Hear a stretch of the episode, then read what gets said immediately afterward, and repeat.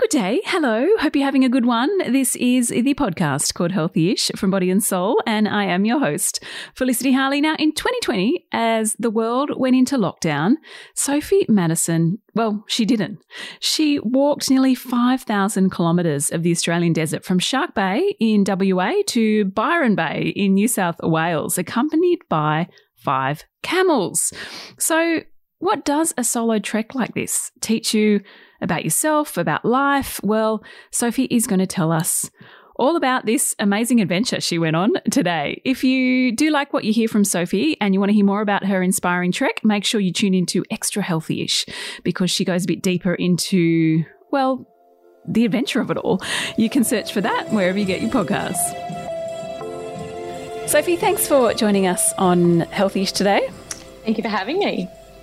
Now, I did ask you before we press play what part of the country you're in because I feel like you have trekked, well, all over Australia, but you're in Brisbane today. I am in Brisbane. I'm in Brisbane for the launch of uh, my book, The Crossing. So, and then I head back out into uh, into the sticks, back out to the Northern Flinders Ranges. Wow. Okay, let's talk about that fabulous new book. What what did you do? Fill us in before we get to the health and wellness side of it. Tell us about walking across Australia for 13 months. Yeah, so my journey started back in 2020. Uh, well, I mean, the planning began a lot before that, but but I began walking in April 2020 uh, with my five camels, which all came from the wild, and I'd spent a year about a year training those camels, uh, and then I set off across the country from the coast uh, of Western Australia in Shark Bay. Uh, and I walked for 13 months with a bit of a break in the middle. Um, it gets too hot in the summertime to be able to walk through the outback. So I took a uh, took a break and then I recommenced in 2021 and I finished up on the beach in Byron uh, at the end of 2021. So yeah, it was a journey of 4,750 kilometers. Um, wow. Yeah, so I've, I've, seen a lot of the country now and so have my camels. Um, firstly, before we get more into why would you take five camels across Australia, but uh, why? I mean, why? Firstly, why would you do this? Yeah, well, I think there's many different layers uh, to this question. I, it's always one I, I, struggle to answer very neatly. Um, part of it was for the love of camels. Uh, I had been working with camels for about four years before I set off on my journey. And I sort of stumbled into that world, actually. I was working in film and TV originally, so absolutely nothing to do with camels. Uh, and I decided to take a break from a short time and I went to work at a camel dairy of all things. Picked the absolutely total strangest job I could have imagined. That is so random. Very random. And uh, but through that, I just absolutely fell in love with camels. Um, I thought they were fascinating, charismatic, strong, interesting animals, and um, and yeah, and I guess it sort of coincided with a time in my life. I was coming up to thirty. I really wanted to do something that challenged me. I sort of felt like I had. I, I was I was interested in inve- in adventure, but I would never have classed myself as an adventurer. Um, and I really wanted to do something that that challenged me and uh, and to go on a big adventure really before you know responsibilities of of kids or marriage or career or anything like that could could stop me from doing such a long trip. What was your highlight of the trip? Oh, that's always so hard. I mean, I think there's there's a lot of very quiet moments that uh, would probably be some of the highlights, very peaceful moments. In terms of, you know, seeing spectacular parts of the country, though, in the Strzelecki Desert, I managed to, to time uh, my period there with just seeing beautiful wildflowers. So I walked up Strzelecki Creek. Um, we were off no track or anything like that. It was this beautiful, pristine, white, dry creek line, and it sort of felt like its own little world in there. And then when I came up and out of the creek, it, the sand dunes were just covered in this just sea of white and yellow flowers. So, oh, uh, and, and, then I heard afterwards from people driving the Strzelecki track, they had seen none of those flowers only about a week later. So I got oh, very, oh, wow. very lucky, yeah, to see that. What was the toughest bit of the trip?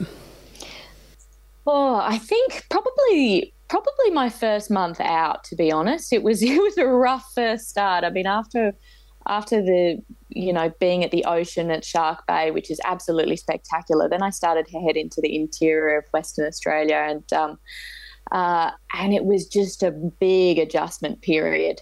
Um, you know, the camels were fresh and new. I was fresh and new, um, and then it was also the fact Western Australia was in a pretty severe drought. So the camels were losing a lot of weight. There wasn't a lot of feed along the ground for them. Um, and, and, and it was, yeah, like I said, a big adjustment period for them. So they, you know, had to get used to carrying all of the weights on their backs.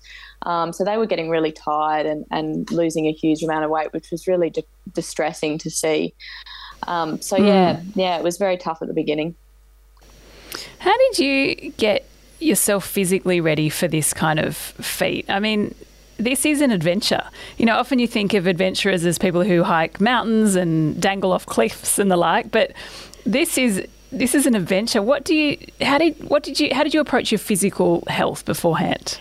Is it going to be terrible to say that I did no training whatsoever for this trip?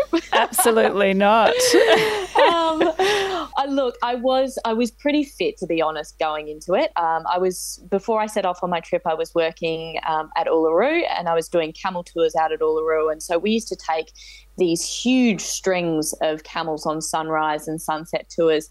So all of those camels had to be saddled and unsaddled every day, and a camel saddle weighs roughly 20 kilos.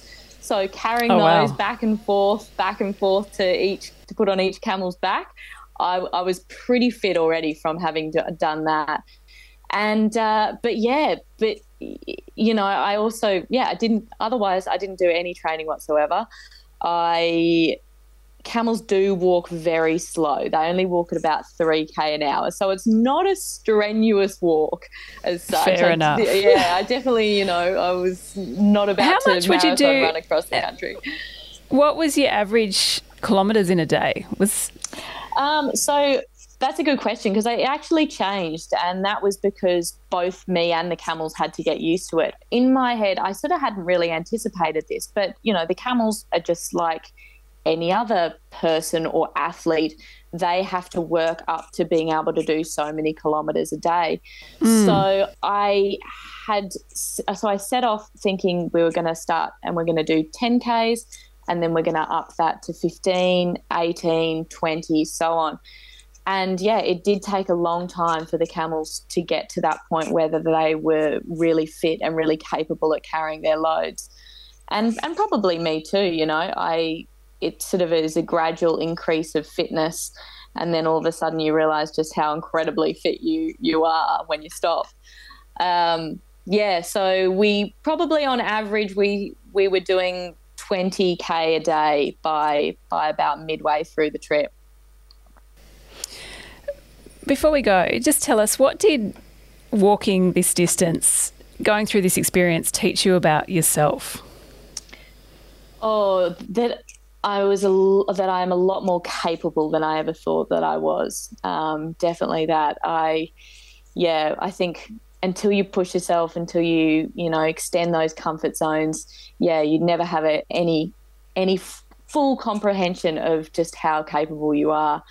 Um, but yeah, life life tests tests you, and uh, that adventure definitely tested me, and um, as I'm sure it would anyone. and uh, yeah, you you know you have to just you, you have to just get on with it, and especially having the camels, you know, they always come first. Their well well being always comes first, and um, so you realise that there's no point in crying in a heap, and uh, you just have to get up and put one foot in front of the other. And and I definitely realised that I was a lot tougher than I than I thought I was. Well, absolutely. Sophie, congratulations on your amazing trip and book, and thank you for coming on Healthyish. Thank you. Jump online, bodyandsoul.com.au. We are, of course, on social media. And make sure you grab our print edition, which uh, is out in the Sunday papers. Thank you again for listening. And if you have a moment, we would love it if you could rate, review, and subscribe to this podcast. And until tomorrow, stay healthy ish.